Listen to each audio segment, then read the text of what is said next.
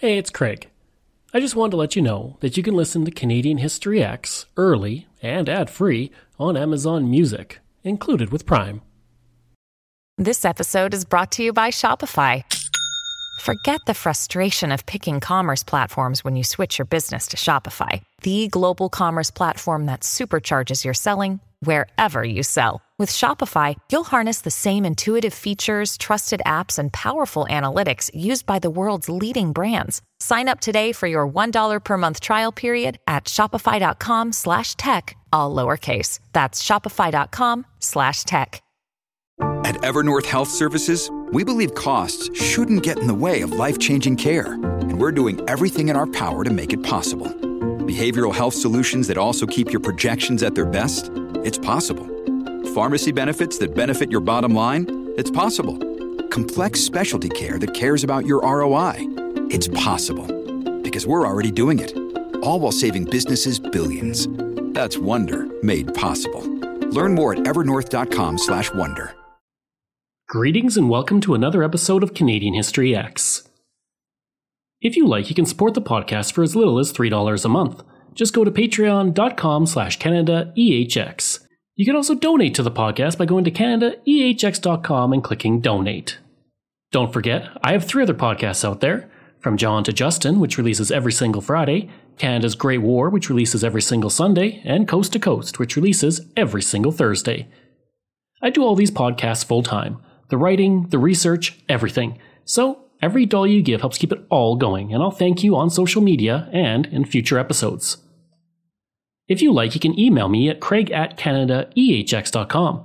You can find me on Twitter. My handle is Craig Baird, C R A I G B A I R D, and I'm on Instagram at Bairdo37. Before Europeans arrived on the shores of Canada, the area that would one day be Devon was occupied by the Indigenous, specifically the Stoney Cree and the Blackfoot. For centuries, they would migrate through the area as the bison moved across the landscape, providing Indigenous with nearly everything they needed. As homesteaders began to arrive, the Indigenous would slowly decline in numbers, and today Devon sits on Treaty 6 land. Unlike many communities I have covered here, the story of Devon begins rather late in Canada's history. In fact, it was not until 1948 that the community was born. The community owes its existence to something that happened earlier in the year the Leduc No. 1 oil strike. In 1936, the first major crude oil discovery would happen in Turner Valley at a depth of 2 kilometers, the deepest well in Alberta at the time. By 1942, the oil field reached its peak production of 10 million barrels and had the distinction of being the largest oil field in the British Empire. Another original oil discovery in 1914 would result in oil companies spending $150 million over the course of 30 years, amounting to about $2.2 billion today. No major reserves were found, and the provincial government was forced to start to issue tax relief for oil companies to encourage further exploration. After that strike in Turner Valley in 1936, oil companies flooded into Alberta looking for crude. One of those companies was Imperial Oil, who drilled 133 wells with no success. The geologists who worked for the company believed that greater reserves could be found at deeper depths, and they convinced the company to do one more drilling effort. The board of directors agreed, and Wildcat number 134 was drilled as a last ditch effort. The company then purchased 200,000 acres of land southwest of Edmonton and began to survey the best area to drill. They came up with two candidate areas. One was near Pigeon Lake, while the other was near Devon. The team chose Devon, or at least the area of Devon, because it was closer to major roadways. This was a good decision because the Pigeon Lake well was dug and proved to be a dry well. On the farmstead of Mike Turta, a drilling site was chosen, Turta did not have drilling rights, so Imperial Oil paid him $250 to lease his land, or $3,515 per year today. This well would be the only one within 80 kilometers, and it would be dug to a depth of 2,100 meters. Drilling would then begin on November 20, 1946, but only small traces of oil and natural gas were being found at the depth of 1,200 meters. Drilling would pass the Mesozoic depth, and indications were that there was a large quantity of natural gas and a bit of oil. When drilling passed the Paleozoic era and into the Devonian era, tests showed promising results at 1,536 meters. Then, on February 3, 1947, a test sent a geyser of oil shooting up past the height of the drilling derrick. With that, Imperial Oil knew there was oil to be found in this location. Vern Hunter, the lead of the drilling team, was asked by the company when they expected to hit pay dirt with the well, and he would say, quote, The crew and I were experts at abandoning wells, but we didn't know much about completing them. I named February 13th and started praying. By the morning of February 13th, we hadn't started to swab, and that operation sometimes takes days. However, we crossed our fingers and at daylight started in. End quote. Shortly after 4 p.m., the wellhead was cleared, and the 500 people who had gathered and braved the cold saw Leduc Number 1 spray oil into the air. The youngest member of the drilling crew was given the honor of flaring the well. And this discovery was huge for Canada. At the time, the country only produced about 21,000 barrels per day, and that mostly came from Turner Valley. In contrast, the country was consuming 210,000 barrels a day. In Alberta, the production was 7.7 million barrels per year from 416 wells, and 90% of the oil needed by Canada was imported from the United States. The discovery would lead to a huge increase in the estimates of how much oil was actually in Western Canada. In 1946, it was believed that there were 72 million recoverable barrels of oil in Western Canada. By 1957, that estimate had been increased to 3 billion, and today it's believed that there are 77 billion barrels of oil in conventional reserves in Western Canada. Leduc Number 1 would continue to operate for almost three decades until 1974. By that point, it had produced 317,000 barrels of oil and 323 million cubic feet of natural gas. Today, the Leduc Number 1 and Leduc Woodbend Oil Field are designated as National Historic Sites and the Leduc Number 1 Energy Discovery Center, opened in 1997 next to Devon, features exhibits about the oil industry as well as artifacts and equipment from the early days. Um, the well drilled down through the Cretaceous and into the Devonian, and oil was found in the limestone in, in the top of the Devonian age. For Dan Claypool, these small bits of rock tell a very personal history. Well, uh, Leduc number one uh, gave me an entire career. When Leduc number one exploded into life on February 13, 1947, it was big news for a province, for a country, and for a farm boy from Saskatchewan.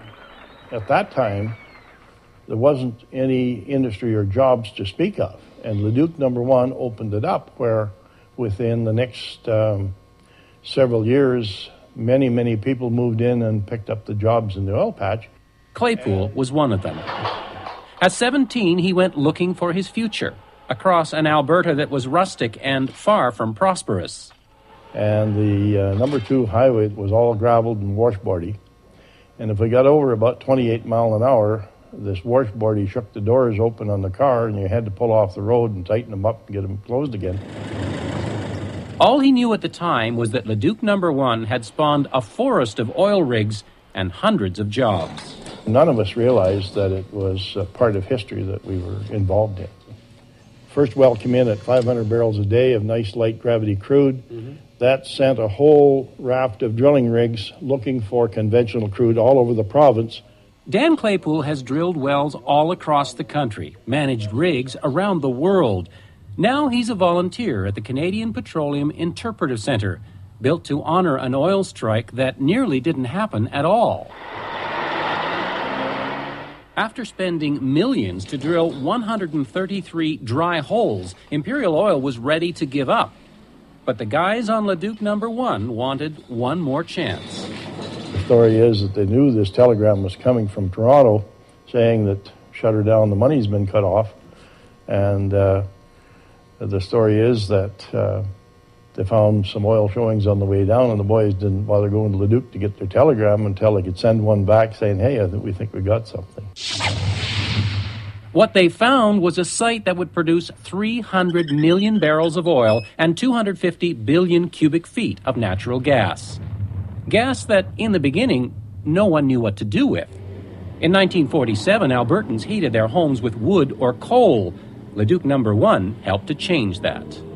In 47, 48, they started to build a, a conservation plant here at Devon, the one that's being shut down now. Um, and they piped the gas then from all these flares into the plant, and they put gas into Leduc, and they put gas into uh, the major part of Edmonton, and it start into Calmar, and uh, all of a sudden the market was developed. Now, most of Leduc Number One's gas is gone. The plant is being shut down. The dozen workers left are expected to be offered jobs in other places. But Claypool figures no one could or should forget Leduc Number One. They found 14 different um, Devonian fields as a result of Leduc Number One. So that's really the importance of it. And uh, you always hate to see anything shut down and anything uh, stop operating. But uh, hopefully the memories will linger on for many, many years. For CBC News, I'm Jim McQuarrie in Devon. I'd like to take a break away from the episode for a second to talk about Xplornet. I spent most of my life living in rural areas in Canada, and I remember the days of dial up internet and spotty high speed service. For the past three years, I have been a customer of Xplornet, and I can honestly say that it is the best rural internet I have ever had. My job as a podcaster means I spend a lot of time researching online, interviewing people over Zoom, and uploading content. Through it all, Xplornet has provided me with excellent service. When I'm not working, I enjoy streaming content on several streaming platforms and even doing some online gaming with a friend in Ontario.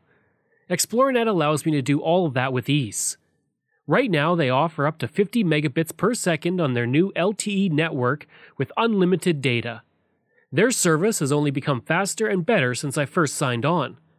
Today and beyond, Xplornet is investing in building and upgrading the network at a rapid pace.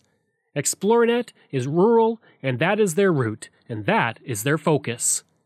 For more information about rural internet options in your area, go to xplornet.com or call 1 866 285 2253. On November 27, 1948, the community of Devon sprang up on the open prairie. Imperial Oil had actually paid $24,000 for a quarter section of land near the North Saskatchewan River, just north of Leduc Number 1.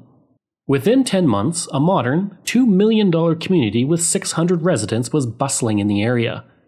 Mrs. V. Hunter, an early resident, would state, quote, Starting from nothing and with nothing, they built up not the body but the soul of the town, making it a model town not only in its physical aspects, but even more so in its spirit.